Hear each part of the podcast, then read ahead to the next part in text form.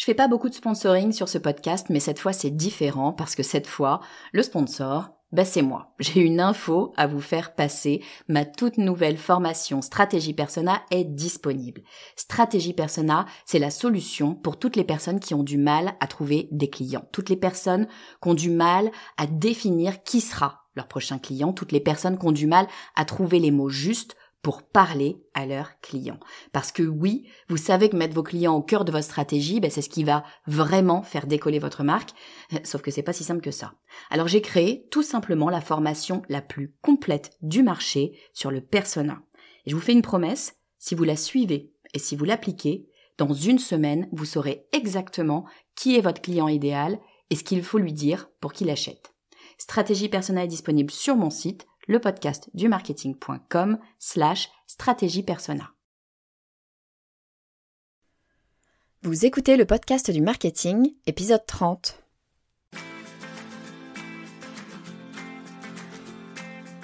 Bonjour et bienvenue. Je suis Estelle Ballot et je suis ravie de vous recevoir sur le podcast du marketing. À chaque épisode, je vous propose d'analyser les techniques marketing qui marchent, pas à pas et très concrètement, pour développer votre activité.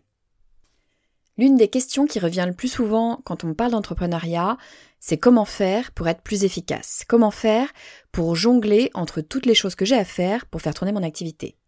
Et c'est encore plus vrai en ce moment, si vous n'écoutez pas cet épisode au moment de sa diffusion, eh ben, en ce moment, nous sommes tous confinés à la maison. Euh, et entre autres, pour beaucoup d'entre nous, mais ça veut dire travailler tout en s'occupant de ses enfants. Donc, autant dire qu'on a plutôt intérêt à être efficace. Alors, bien sûr, encore plus qu'habituellement, il est clé d'avoir une bonne organisation. Je vous renvoie à ce sujet à l'épisode 27 dans lequel on a parlé de ma méthode pour optimiser son temps de travail. Bon, mais planifier, se fixer des objectifs, prioriser, évidemment c'est essentiel, mais ça ne fait pas tout. Être entrepreneur, c'est aussi faire mille petites choses à côté de son activité principale. On est graphiste, comptable, analyste, rédacteur, parfois manager. Bref, on ne peut pas savoir tout faire et en tout cas, on ne peut pas savoir tout faire vite et bien. Sauf que comme le temps nous est compté, bah justement, il faut trouver un moyen de le faire vite et bien. Et pour ça, encore une fois, merci le digital, il existe une multitude d'outils pour vous faciliter la vie. Aujourd'hui, je vous propose de voir ensemble mes outils essentiels pour avancer efficacement.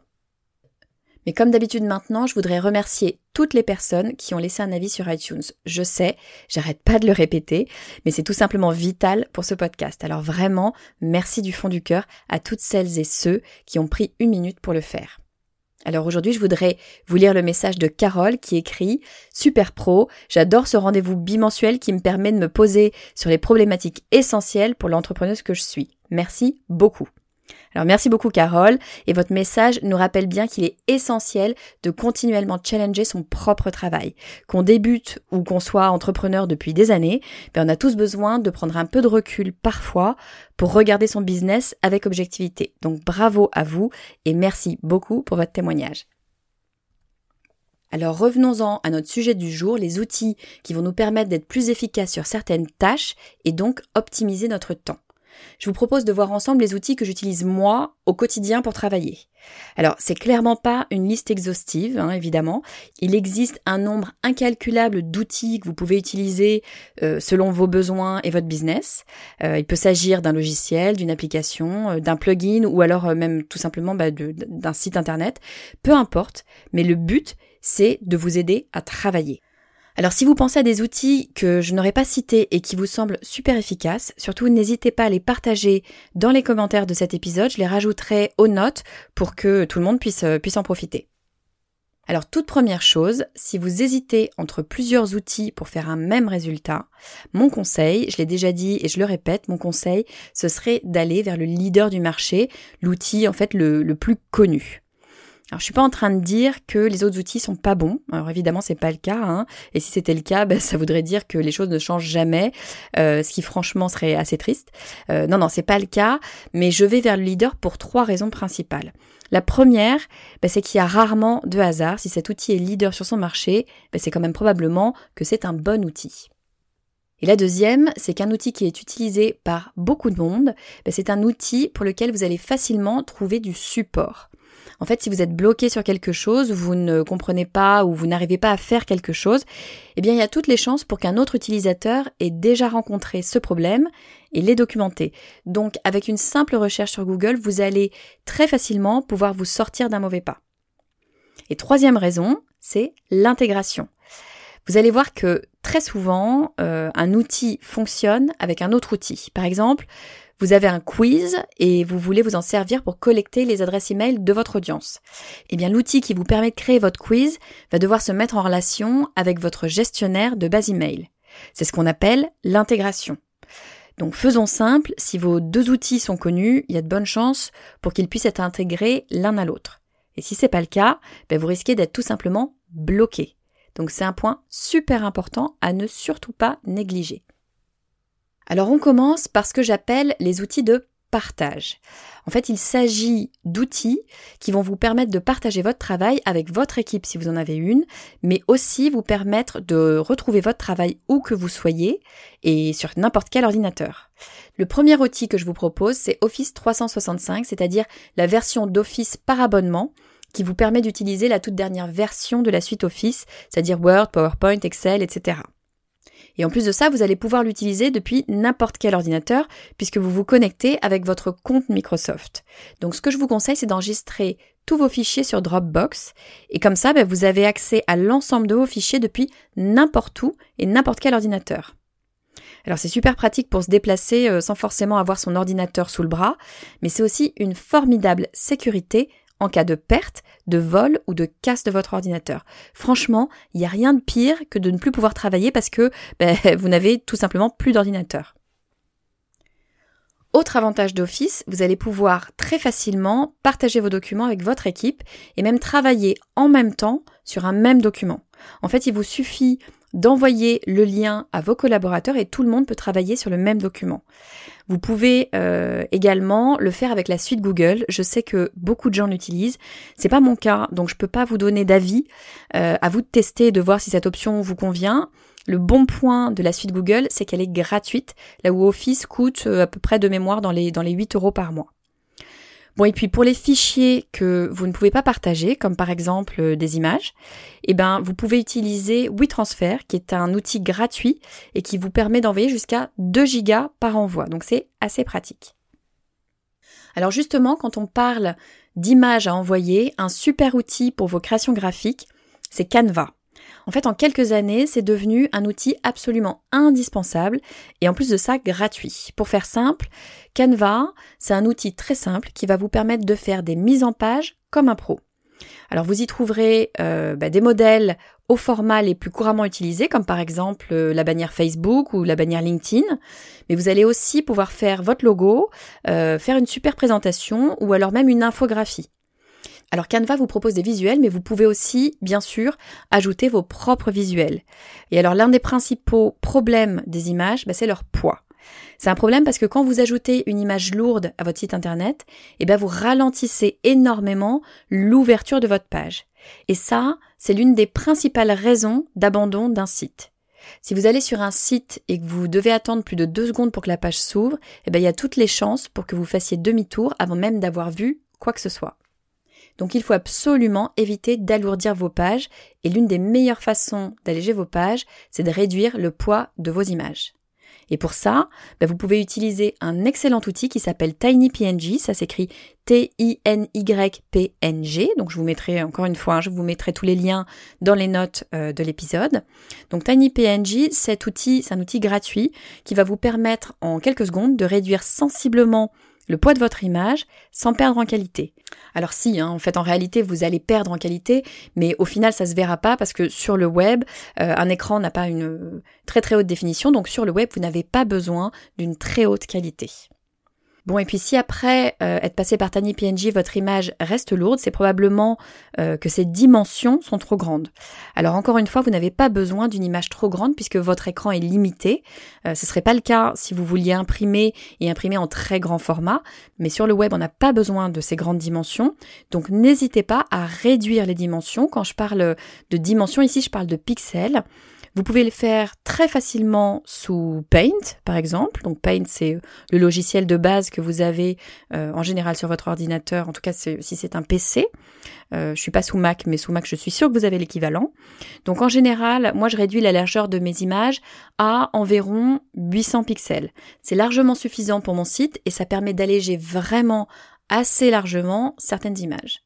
Donc un autre outil de création que j'aime bien, c'est Ripple. Ripple, ça s'écrit R-I-P-L. C'est un petit outil tout simple qui vous permet de transformer une suite d'images en une petite animation vidéo. Donc c'est super utile pour les réseaux sociaux sur lesquels ben, on sait que la vidéo a tendance à plus attirer l'attention qu'une image statique. Ensuite, on en vient aux outils indispensables pour la bonne gestion de votre site internet. Alors concernant la construction à proprement parler de votre site, je ne vais pas rentrer dans le détail vu que j'ai déjà consacré deux épisodes entiers à ce sujet, ce sont les épisodes 11 et 12. Donc si vous ne les avez pas déjà écoutés ou si vous êtes sur le point de vous lancer dans la construction de votre site, je vous conseille de commencer par réécouter ces épisodes. Mais une fois que vous avez votre site, ben, il y a des outils essentiels qu'il faut absolument que vous utilisiez. Alors le premier, c'est un outil d'aide au SEO. Le SEO, je vous rappelle, si ça ne vous parle pas, ça veut dire Search Engine Optimization, c'est-à-dire l'optimisation de votre site pour les moteurs de recherche. En gros, c'est faire en sorte que votre site plaise à Google. Donc si le terme n'est pas bien clair pour vous, je vous renvoie à l'épisode dans lequel je vous donne les bases du SEO, c'est l'épisode 5. Donc si vous avez monté votre site sous WordPress, euh, il y a un outil indispensable à ajouter, c'est Yoast. Ça s'écrit Y O-A-S-T. Alors Yoast va vous permettre de rédiger vos balises, c'est-à-dire le titre et le petit texte d'introduction qu'on verra sur la page de recherche de Google. C'est super important parce que c'est ce qui fera ou ne fera pas cliquer sur votre site. En plus de ça, Yoast va vous donner plein de conseils pour améliorer chacun de vos postes, donc vraiment, c'est super utile. Deuxième outil indispensable, c'est bien sûr Google Analytics. Alors Google Analytics, c'est l'outil d'analyse qui va vous permettre de comprendre combien de personnes viennent sur votre site, euh, qui elles sont et comment est-ce qu'elles se comportent sur votre site. C'est un outil essentiel et c'est bien sûr la référence sur le marché. Une fois qu'on a dit ça, euh, moi je vous invite à ne pas passer trop de temps non plus à scruter Google Analytics. Le problème avec ce genre d'outil, c'est qu'on a vite fait de passer ses journées à étudier le moindre mouvement de ses lecteurs et franchement, bah, ça n'a pas grand intérêt. Une bonne pratique à mon avis, bah, c'est de jeter un très rapide coup d'œil régulièrement, juste pour vous assurer qu'il n'y a pas un gros bug quelque part qui fait que vos utilisateurs ne vous trouvent plus. Et puis, une fois par mois, bah, vous vous calez une session d'analyse plus approfondie. Alors de cette façon, bah, vous restez vigilante au quotidien sur la bonne santé de votre site, mais vous perdez pas de temps et tous les mois en revanche, vous rentrez dans le détail et vous prenez des décisions stratégiques pour l'avenir. Troisième outil indispensable, un outil de sauvegarde de votre site. Alors encore une fois, je vous donne le plugin que j'utilise sous WordPress. Désolé si vous êtes sur une autre plateforme, mais ne l'utilisant pas, bah, je ne peux pas vous conseiller.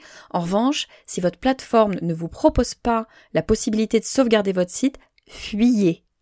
Alors pourquoi sauvegarder votre site? Eh bien tout simplement parce qu'en informatique, s'il y a une certitude, c'est qu'à un moment donné, bah, il y aura des bugs. À un moment donné, vous allez modifier quelque chose qui ne vous plaira pas et puis, bah, vous saurez pas comment revenir en arrière. Ou alors vous allez rajouter un outil, euh, un plugin, qui ne va pas être compatible avec un autre de vos outils et qui va tout faire bugger. Donc croyez-moi, pour vous éviter des sueurs froides, utilisez un outil de sauvegarde pour vous permettre de revenir en arrière. À nouveau, moi j'utilise l'un des leaders, il s'agit d'Updraft Plus. Updraft Plus, il est gratuit dans sa version basique et va vous permettre de planifier automatiquement vos sauvegardes euh, tous les jours, tous les deux jours, toutes les semaines, tous les mois, c'est vous qui voyez. Euh, vous pourrez aussi choisir le nombre de sauvegardes que vous voulez garder en mémoire et puis pour ne pas encombrer votre ordinateur, eh bien vous pouvez enregistrer tout ça sur Dropbox, c'est-à-dire dans le cloud. Alors une fois que vous avez un site internet fonctionnel, il ben, va falloir évidemment penser à construire votre audience et mon conseil, c'est de la rediriger vers votre base email. Alors pour ma part, vous le savez si vous écoutez régulièrement le podcast du marketing, j'utilise Mailchimp qui me convient à moi parfaitement ben, parce que d'une part il est très complet puis en même temps ben, il est gratuit jusqu'à 2000 utilisateurs. Mais bon, soyons clairs, tout le monde n'adhère pas à Mailchimp, d'abord parce que il faut un petit temps de prise en main. Moi je le trouve pas particulièrement compliqué mais je sais que beaucoup de gens ne comprennent pas euh, la logique de Mailchimp. Et puis un autre point, le site euh, existe que en anglais, donc si vous n'êtes pas à l'aise avec la langue de Shakespeare, ben, ça peut être euh, un problème. Bon, mais dans tous les cas, il existe d'autres alternatives, comme par exemple Sendinblue qui est français, ou ConvertKit qui est le principal concurrent de MailChimp. Donc pour comprendre l'intérêt d'une base email et mes tips pour la construire, je vous renvoie aux épisodes 8 et 16 dans lesquels on a abordé plusieurs techniques dont le lead magnet et la landing page. Alors MailChimp va vous permettre de créer facilement une landing page, mais ce sera dans sa version payante. Avec la version gratuite, vous pouvez tout à fait en créer une, mais alors là, il faudra un petit peu rentrer dans le code. Donc c'est rien de très très compliqué, mais enfin, il faut quand même se pencher sur le sujet. Sinon, il existe des outils spécialisés dans la création de landing page qui convertissent. Le plus connu, c'est probablement Lead Pages. Mais alors attention, ça vous coûtera tout de même dans les 25 dollars par mois. En soi, c'est pas très cher, mais c'est à rajouter à votre coût d'acquisition. Et puis si votre site a une fonction e-commerce, ben, il va falloir vous équiper d'un outil de paiement. Donc il en existe plusieurs, mais encore une fois j'ai tendance à aller directement vers l'un des leaders. Moi j'ai choisi d'utiliser Stripe. Le gros avantage de Stripe, c'est qu'il s'intègre parfaitement avec mon site, ce qui fait que le client ne se rend compte de rien du début à la fin de l'opération, il reste sur mon site. Euh, mais bon, il existe d'autres outils euh, très connus, comme par exemple PayPal ou Ingenico. Euh, ils sont légèrement moins chers que Stripe, mais il est nécessaire de rediriger votre client vers le site de paiement. Donc ils sortent de votre site. Donc en soi, c'est pas très grave parce qu'ils sont redirigés vers votre site à l'issue du paiement, mais c'est quand même moins fluide d'un point de vue de l'expérience client. Alors je vous laisse évidemment faire votre recherche pour choisir votre outil de paiement, mais l'un des points essentiels à vérifier, c'est l'intégration avec votre site et puis bien sûr le prix. Alors selon les cas, ben, il va s'agir d'un montant fixe par transaction et d'un pourcentage de la transaction. Autre outil indispensable qu'il va falloir vous procurer, c'est un outil de facturation. Là, il s'agit d'être en règle d'un point de vue légal, donc il ne faut évidemment pas négliger ce point. Et même si vous êtes auto-entrepreneur, ben vous devez éditer des factures en bonne et due forme via un logiciel de facturation, c'est la loi. Alors bien sûr, il existe des solutions payantes, mais vous pouvez également bénéficier de logiciels totalement gratuits. Le plus connu actuellement, c'est Henri. Alors il se trouve que je l'utilise pas encore. Actuellement, j'utilise Express Invoice qui est également gratuit, mais qui propose a priori beaucoup moins de fonctionnalités. Euh, je l'utilise depuis la création de ma toute première euh, activité et ça me convient parce que bah, en réalité, j'ai pas un gros volume de factures à gérer. Mais je trouve l'interface un poil basique, donc il est probable que je me mette euh, sous peu en quête d'un nouveau logiciel et clairement Henri est sur ma liste. Alors quoi qu'il en soit, un bon logiciel de facturation doit vous simplifier la vie. D'abord, il doit vous permettre de créer facilement et rapidement vos devis et vos factures. Et idéalement, il doit d'ailleurs vous permettre de créer une mise en page qui vous convient et qui est aux couleurs de votre société, parce que la facture, c'est l'un des documents les plus consultés, donc autant qu'il vous ressemble. Et deuxième chose très importante, le logiciel de facturation doit vous permettre de suivre très facilement et rapidement vos entrées d'argent. Idéalement, ben, il faudrait qu'il puisse vous permettre en un coup d'œil d'identifier les paiements et les retards de paiement pour pouvoir relancer au plus vite les mauvais payeurs. Bon, et puis une fois que vous aurez réalisé une vente, une étape essentielle à ne pas oublier, et alors énormément de sites font l'impasse dessus, c'est de demander leur avis à vos clients. Alors pourquoi est-ce que c'est essentiel? Eh bien parce que vous n'améliorerez jamais votre service si vous ne savez pas ce que vos clients apprécient ou n'apprécient pas.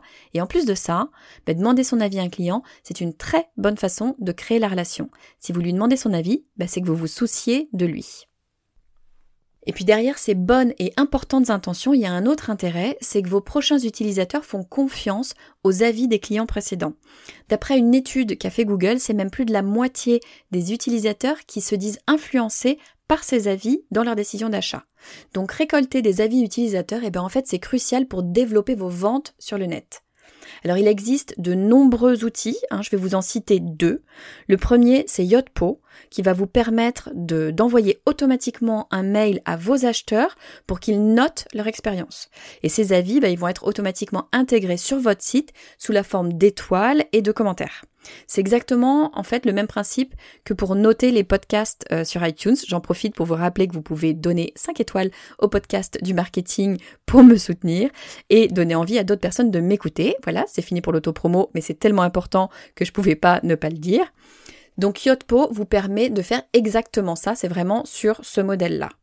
Euh, un autre outil qui est super intéressant, c'est Trustpilot. Alors Trustpilot, c'est un peu le même concept que Yotpo, sauf que l'avis est directement communiqué à Google, ce qui fait que votre notation apparaîtra dans les recherches de Google. Et ça, c'est une très très bonne façon de vous rendre visible. Donc il existe plein d'autres outils. Si vous en voulez une plus longue liste pour faire votre marché, ben, je vous laisserai un lien d'un article assez complet sur le sujet dans les notes de l'épisode. Alors voilà, ce sont les principaux outils que j'utilise régulièrement et qui, je pense, peuvent vous être euh, utiles à vous aussi. Alors évidemment, je le répète, il ne s'agit pas là d'une liste exhaustive, il existe des milliers et des milliers d'outils digitaux qui peuvent vous aider à gagner en efficacité, mais attention tout de même à ne pas trop en faire. En fait, on est vite tenté de prendre bah, tous les outils qui nous tombent sous la main, et le risque, c'est de se noyer sous les outils.